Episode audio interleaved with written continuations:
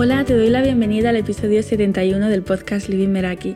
Yo soy Esther y en este podcast para el diseño de una vida en tus propios términos te invito a experimentar a través de propuestas prácticas para que te quedes con lo que te sirva y descartes lo que no.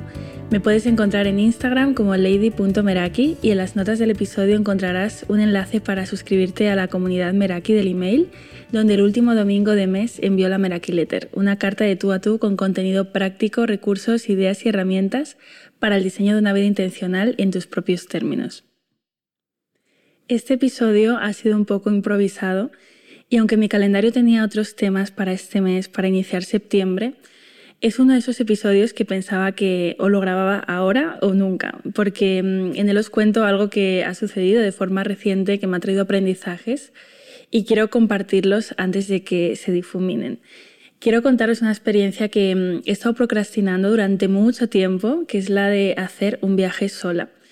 No es un episodio en el que haga apología de viajar sola, no es un episodio en el que te cuente que esto tiene que ser parte de tu lista de tengo que es para sentirte realizada. Voy a hablar de mi experiencia y de mis aprendizajes y, y bueno, como siempre, quédate con lo que te sirva y descarta lo que no. Algo en lo que me sorprendí a mí misma fue en decidir grabar este episodio porque lo que he hecho ha sido un viaje de fin de semana prácticamente, he ido de jueves a domingo y tampoco me he ido muy lejos. No, no esperéis un viaje largo por la otra punta del mundo de semanas o meses lleno de, de aventuras, porque no es lo que vais a encontrar aquí. Y al mismo tiempo, por esa razón, también lo grabo, porque mm, veo mujeres que quieren hacerlo y, y, solo se imaginan un viaje con ellas mismas en un contexto de coger un vuelo largo, irse a la otra punta, eh, a, estar de, introspección y bueno, hay, hay, maneras de viajar como personas, ¿no? Y, esto pues no iba a ser menos. Así que mi viaje en mis términos esta vez ha sido de cuatro días y sin coger aviones. Pero de verdad que no hace falta irse a la otra punta para, para descubrir cosas. Eh, en eso me sorprendí también a mí misma, en, en que este viaje me haya arrancado tantas reflexiones como para poder contarlas aquí y, esa es la primera enseñanza que extraigo, que viajar sola o viajar contigo no tiene por qué implicar disponer de muchos días para hacerlo, ni tampoco hace falta irse muy lejos. Pero bueno, antes voy a retroceder para poner un poco de, contexto. Desde hace unos años, no recuerdo cómo, se plantó la semilla en mí de, de hacer un viaje conmigo. Bueno, supongo que una de mis películas favoritas, que es Come, Reza, Ama, ejerció su influencia en mí. Y, y bueno, nacía de una mezcla de curiosidad, de vivir una nueva experiencia, de, mm, de, profundizar también en mi autoconocimiento, de reto. Era algo que, que, me proponía a mí misma una y otra vez, que también estaba presente en las cartas que me enviaba cada fin de año desde Future Me, que bueno, si lleváis tiempo aquí sabéis de lo que, estoy, de lo que os estoy hablando. Y si no, pues eh, Future Me es una plataforma desde donde te puedes enviar eh, una carta al futuro y yo luego cada fin de año. Pues bueno, entre una cosa y la otra no lo hacía, me contaba muchas excusas, luego vino la pandemia y la carta que recibía cada año me recordaba eso que la Esther del pasado se proponía y no cumplía. Había resistencias y, y bueno, posponerlo era verdaderamente fácil, ¿no? Nunca era el momento.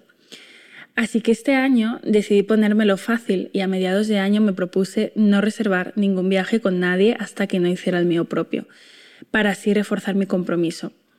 Elegí un destino cercano, accesible, fácil para una primera toma de, contacto. Sí que podría haberme cogido un avión e irme más lejos, pero no era lo que me movía en ese momento. Me pregunté qué quería de ese viaje y la respuesta fue sencilla. Poder recorrer la ciudad caminando sin necesidad de usar transporte público, que fuera un lugar tranquilo, con calles bonitas, conectar con, con la naturaleza, poder recorrer la ciudad en bici, disfrutar de la gastronomía. Así que un día de, verano entré en la página web de, Renfe con, otro propósito y ahí apareció mi destino en forma de oferta de trenes al País Vasco. Yo ya había ido a San Sebastián en febrero de este año, así que tenía dos opciones, Vitoria y Bilbao. Y como lo más típico es San Sebastián y Bilbao, pues me decanté por Vitoria. Y bueno, esta moda de anécdota, el, mismo día, cuando ya había comprado el, billete, por la tarde escuché un, podcast de, de, Sol y Leire, el de Ellas charlan solas, y al final de, de cada episodio, pues ellas hacen una recomendación. Pues justo en ese episodio, Leire, que es de allí, recomendó ir a Vitoria, el mismo día que me había comprado el billete. Recuerdo que cuando reservé este viaje sentí paz. Fue extraño porque todas las ocasiones anteriores en las que había mirado destinos y lugares donde ir, había algo que no me terminaba de encajar o convencer. Sentía como más nervios que ilusión. Era como una sensación extraña y cuando compré este viaje tuve la sensación de haber tomado la decisión correcta. Antes del viaje, una de las cosas que más curiosidad me daban era cómo sería de diferente vivir sola respecto a viajar sola, ¿no? Porque cuando vives sola, pues sales, entras, tienes tu hogar y no vives la ciudad en la que estás todo el tiempo, ¿no? Viajando es como más intenso el tiempo que pasas fuera de casa, del alojamiento es, es mayor, haces más comidas fuera. No es lo mismo ir un día de la semana, por ejemplo, a una cafetería con el ordenador que desayunar, comer, cenar sola por sitios diferentes, ¿no? Sobre todo cenar, que este es un tema eh, que ha salido mucho eh, con mis merakis, que es ¿Por qué tenemos más normalizado ir a una cafetería con, con el ordenador a, leer o a estar o a trabajar? Y cuando pensamos en cenar sola se ve como más retador, ¿no? Muchas me decís que, que os gustaría empezar por ir a una cafetería, o ir al cine, o ir al teatro, y cenar es como esa parte alta de la pirámide, ¿no? Como que está relacionada con, con la noche, ya sea cenar, ya sea tomar algo, pero el contexto noche pues como que lo hace diferente. Y ojo porque hay personas a las que les mueve hacerlo y lo ven también como como un reto, pero hay otras a las que eso no les llama la atención, ¿no? O sea, no, pienso que sea algo que, que hacer a toda costa eh, para realizarse, pero si te llama la atención y te lo estás impidiendo, pues sí que siento que merece la pena ahondar allí. Pues bien, este viaje me ha regalado cinco enseñanzas. La primera de ellas es que viajar contigo te lleva a entrenar la autoescucha, y tomar decisiones a cada momento. Y es que cuando viajas sola, decidir el destino es la primera decisión de muchas. Todo es una decisión y una autoescucha constante. O sea, quieras o no te vas a escuchar. ¿Qué me apetece hoy? ¿A qué hora me levanto? ¿Qué desayuno? ¿Por dónde voy esta mañana? ¿Dónde voy a comer? ¿Qué elijo? ¿Voy por este camino? ¿Voy por este otro? ¿Dónde voy esta tarde? También atiendes tus necesidades, ¿no? Estoy cansada, sigo caminando, paro un rato, me siento en un banco, me tomo un café, tengo sueño, tengo hambre, tengo sed. A veces cuando vamos con personas, las apetencias y las necesidades quedan como más difuminadas o en segundo plano.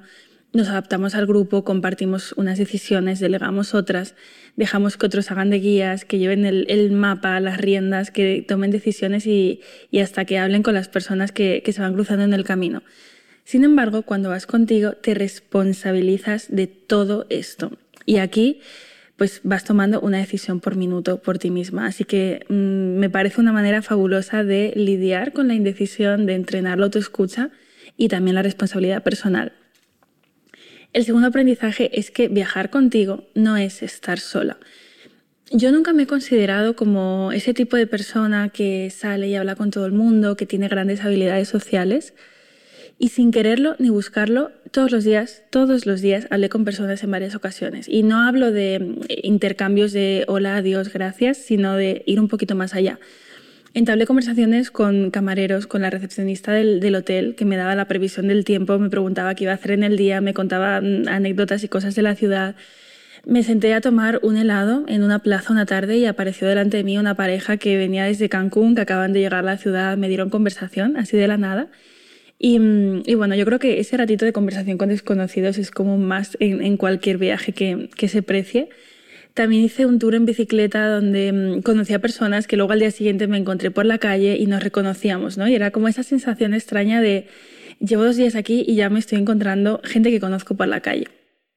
Un día también me adentré en un pequeño parque que era muy tranquilo, muy silencioso, que por cierto, Vitoria para mí es la ciudad oficial del silencio, es algo que me llamó la, la atención desde el minuto uno. Y, bueno, en este parque una persona pues estaba leyendo en un banco y también me dio conversación.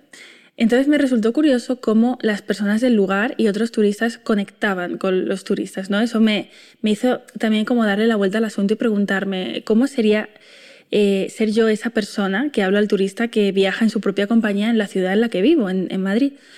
Y, bueno, pues de ahora en adelante voy a observar y, lo voy a hacer, ¿no? También como poder ser parte de esas personas que regalan momentos a otras cuando viajan. Porque es curioso, eh, por Madrid poder ir por sitios turísticos, pero no he vivido esas experiencias y me ha hecho pensar que tal vez podría redescubrir la ciudad con, con ojos nuevos. También hice un tour en bicicleta y hablando con el guía llegamos a la conclusión de que la ciudad en la que vives, pues no la vives como turista, ¿no? No haces tours dentro de tu ciudad yo es que ni sabía las opciones de tours que había dentro de Madrid, ¿no? Y también pensé, pues, ¿qué me impide hacer un tour en bici aquí? ¿Qué me impide ir al tour de los misterios y leyendas de aquí? Y una de las primeras cosas que tendemos a hacer cuando viajamos a otra ciudad es ver qué nos ofrece esa ciudad, ¿no? Pero qué hay también de poder redescubrir la ciudad en la que vives. También quedé con, con una mujer de esta comunidad que, que había estado en, en, uno de mis primeros Meraki Masterminds hace ya un montón de tiempo. Y, y bueno, yo recordaba que vivía en Vitoria. Eh, hablé con ella y, y, bueno, me llevó a una de sus cafeterías favoritas, que además yo tenía apuntada esa cafetería para, para conocerla. Y, y, luego también está la parte de conectar con personas que ya están en tu vida mientras viajas, ¿no? Eh, hubo momentos que escuché notas de voz de de amigas que eran como podcast y, me estuvieron acompañando en, alguna que otra comida o, paseo y también brindé desde, desde la distancia con ellas. Así que definitivamente esa asociación que a veces se hace de viajar sola, sentirte sola, estar sola, eh, se puede resignificar. Mm, no, no tiene por qué ser así. Y de ahí me llevo esa experiencia de cómo lo viví yo. El tercer aprendizaje es que hay maneras de descubrir una ciudad como personas y viajando contigo conoces el estilo de turista que eres tú. Recorrer una ciudad en tus términos puede ser a través de sus cafeterías, de sus zonas verdes, de su gastronomía, de sus librerías. Es común pensar en visitar una ciudad y buscar los museos, los puntos turísticos, los monumentos, aquello que es como un must y a veces el viaje se convierte en un checklist de verlo todo movido desde la autoexigencia. Sin embargo, cuando viajas contigo, si te lo permites, dejas salir el tipo de turista que eres. Yo reconozco que prefiero hacer una ruta de librerías y cafeterías bonitas antes que pasarme la mañana entera metida en un museo. Y no porque haya un museo en la ciudad tengo que visitarlo, ¿no? O sea, dependerá de qué hay allí, de si me interesa, de si me atrae. Me he desprendido de la idea de hay que ver esto sí o sí, ¿no? Porque tal vez no es la mejor manera de, para mí, invertir ese tiempo. Tal vez te guste caminar la ciudad, perderte por sus calles, eh, pedalearla en bicicleta, ver cómo cambia de día y de noche, hacer un tour centrado en los sentidos, en la gastronomía, adentrarte en, las librerías o, si vas a museos, verlos a tu ritmo y con tus tiempos, ¿no? O entrar en uno y permitirte salir a los cinco minutos si ya ha sido suficiente. Yo tenía clara la intención con este viaje, con, con pasar cuatro días, casi cuatro días, en una ciudad que se puede ver en un día. Pero no quería estar corriendo, quería, ver em, quería vivir la ciudad de todas las maneras y sin prisa, porque podía haber dicho, me voy cuatro días al País Vasco, ya que estoy en Vitoria, me voy un día a Bilbao, pero no, porque eso a mí me conectaba con la autoexigencia y con la prisa y no eran los estados que quería experimentar en ese viaje. El cuarto aprendizaje es que cuando te abres y fluyes, la vida te sorprende. Y mm, yo, bueno, podía haber planteado este viaje como un calendario lleno de actividades, de previsible, de que veo en cada momento, a qué restaurantes voy, pero decidí no hacerlo. Antes del viaje sí que miré cosas que quería ver, hice un poco de planificación, pero en el último momento decidí únicamente agendar los dos tours que hice, eh, un sitio en el que quería comer, que había que reservar y ya. Estuve la semana anterior mirando el tiempo, si llovía, si no llovía, porque eso también me condicionaba a la hora de, hacer ciertos planes, como el, tour en bicicleta. Ahí estaba yo desde el control, eh, en algo que no podía controlar, ¿no? que era la lluvia. Cuando hice el primer tour, reservé el tour de bici para, mm, para el sábado y, después me, me, me escribió la persona del tour preguntándome si me encajaba hacerlo el viernes por la mañana. Así que le dije que sí, me permití cambiar los planes, aunque la predicción de lluvias era el 90%. Y bueno, ¿qué pasó al final? Que no llovió y que me di cuenta de que ese cambio fue una buena decisión. Dejé de mirar el tiempo, dejé de pensar en adaptar mis planes a, circunstancias externas y la realidad es que no abrí el paraguas en todo el viaje. Luego también, de camino a este tour, me encontré con dos puntos turísticos de esos que se dice que hay que visitar sí o sí y como iba con tiempo, decidí entrar. Mm, por el camino pues vi un, palacio y un museo y entré un ratito a cada uno de ellos. Estuve cinco minutos. Em, de lo contrario, pues me, iba a tocar esperar en, el tour, así que bueno, como estaban en mi, camino, me encajó entrar en ese momento y hacerlo así. Y después pues llegué al tour, me monté en la bici, bajé cuestas, subí otras, conecté con la naturaleza, vi a los ciervos y, me sentí libre por haberme llevado eh, hasta ahí y tomar esa decisión. Luego también el sábado surgió un plan que, apareció como en el momento. Acabé saliendo esa noche, es algo con lo que no contaba en absoluto y, me lo permití. Y bueno, al final el viaje acabó de, de la manera más inesperada que, que pudiera imaginar. Y quinto aprendizaje es que cada nuevo contexto es una nueva oportunidad de seguir conociéndote. Uno de mis mayores desafíos viajando sola era el de orientarme, el de no perderme. He crecido con la, con la creencia limitante de que me pierdo rápido, de que no me oriento, de que no me llevo bien con los mapas. Y puede que esa fuera mi mayor resistencia para viajar. Y la realidad es que estando allí mm, me preguntaba a menudo si escogí la ciudad más fácil de recorrer de este mundo o si el hecho de ir conmigo me hacía prestar atención a por dónde iba y, y hacía que fuera capaz de orientarme sin problemas porque sorprendentemente apenas usé Google Maps, me iba y volvía sabiendo el camino que tenía que hacer, sabiendo dónde tenía que ir, dónde estaba, y mm, esto no me había pasado antes en la vida. Así que también fue un gran aprendizaje. Después también los anclajes de PNL también tuvieron su lugar en este viaje. Un anclaje es el proceso de asociar un estímulo a un estado emocional a mí me encanta hacer anclajes y, bueno, no quería perder la oportunidad de, viajar conmigo y, llevar algunos, ¿no? Para mí lo, mejor que me puedo traer de un viaje no son las fotos o los souvenirs, sino los anclajes, porque son personales, porque reviven estados emocionales y, y son únicos. Y lo hice a través de la música, escuchando tres canciones concretas que anclé este viaje, que ahora si las escucho es como que me trasladan directamente allí y a través del olfato. Cogí unos frasquitos de, de, colonia, de esos que tenía de muestra, de que me gustaba su olor, elegí uno y me lo llevé para utilizarlo allí. Y ese aroma ya es puramente el viaje. También compré una taza que, que, bueno, ya cada vez que la utilizo aquí, pues me conecta con, me conecta con ese viaje. Pienso que viajar contigo es algo que todos tendríamos que hacer en algún momento de nuestras vidas. Pues la respuesta es que no lo sé. Sé personas que han viajado solas y han vuelto a, casa antes de la fecha. No voy a romantizarlo diciendo que es algo que todo el mundo debería hacer y, bueno, pues solo me nace preguntarte, ¿te apetece? ¿Te llama la atención? ¿Para qué lo harías? ¿Qué buscas en una experiencia así? ¿Cómo sería hacerlo en tus términos? Hay personas que ni se lo han planteado y les genera más rechazo que emoción y esa fina línea entre me da miedo y quiero y esto no es para mí, pues a veces puede ser fina. Por eso hacerse preguntas puede ayudar realmente a extraer qué es lo que quieres. Luego también hay personas que, me preguntaron lo siguiente, que es, ¿y no te aburres cuatro días sola y no te sientes sola?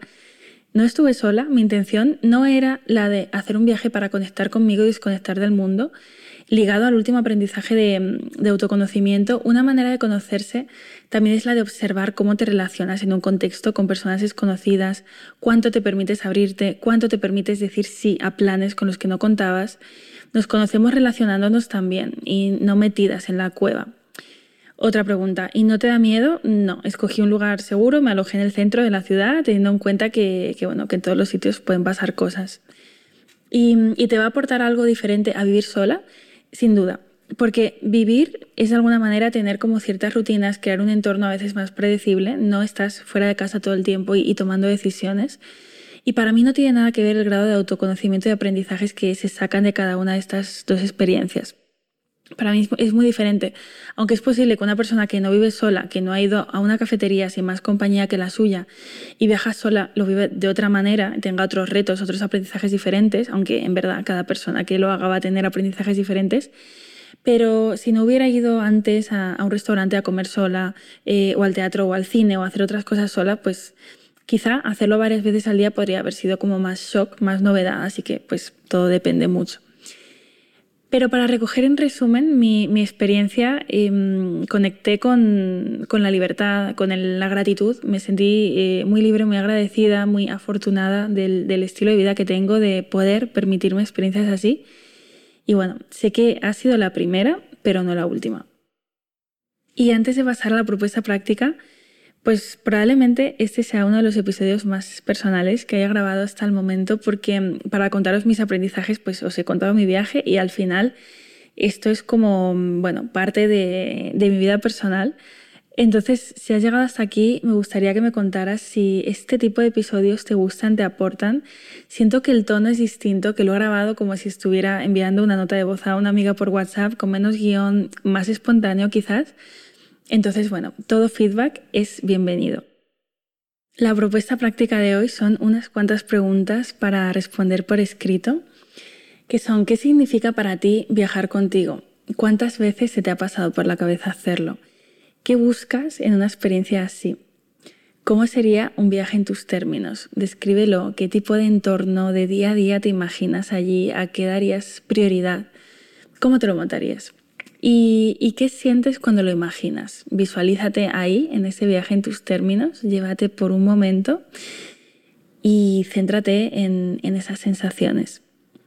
Y más allá de lo que es viajar, te invito a traer a este momento aquello que has pensado alguna vez en hacer, pero que por alguna razón sientes que no es para ti o que no te atreves, como lo que comentaba antes de salir a cenar o al cine, al teatro, a una cita contigo o a una cafetería. ¿Qué piensas cuando ves a una persona haciendo algo de esto? A lo mejor pues vas al cine acompañada y ves a una persona sola o vas a un restaurante y ves a una persona sola. ¿Qué piensas cuando ves a esa persona? ¿Y qué es eso que te apetece hacer y donde sientes que hay una barrera que no te lo permite? ¿Cómo te sentirías si trascendieras esa barrera y lo hicieras? ¿Qué sería diferente después? ¿Y qué imagen tendrías de ti misma? Y bueno, con las reflexiones que salgan a raíz de estas preguntas, pues ya em, viene eh, tener, hacer un compromiso eh, contigo misma en caso de que hayas descubierto algo que quieres hacer, pues ponerle fecha y, y, pasar a la acción, o a lo mejor has descubierto que esto son cosas que en absoluto te llaman la atención y también está bien. O sea, esto se trata de, de descubrir qué es lo que tú quieres para ti y, y, en caso de que lo quieras y no lo estés haciendo, pues ver qué te lo está impidiendo y ver cómo te lo puedes dar. Así que hasta aquí el episodio de hoy. Si te ha gustado, te invito a hacérmelo llegar a través de Instagram en lady.meraki contándome qué te llevas. Me encantará leerte. Y también te animo a compartirlo con las personas a las que este contenido les pueda servir, a suscribirte y valorarlo en, la plataforma en la que lo estés escuchando, en Apple Podcasts, Spotify, Evox. Y nos escuchamos en el próximo episodio. Hasta pronto.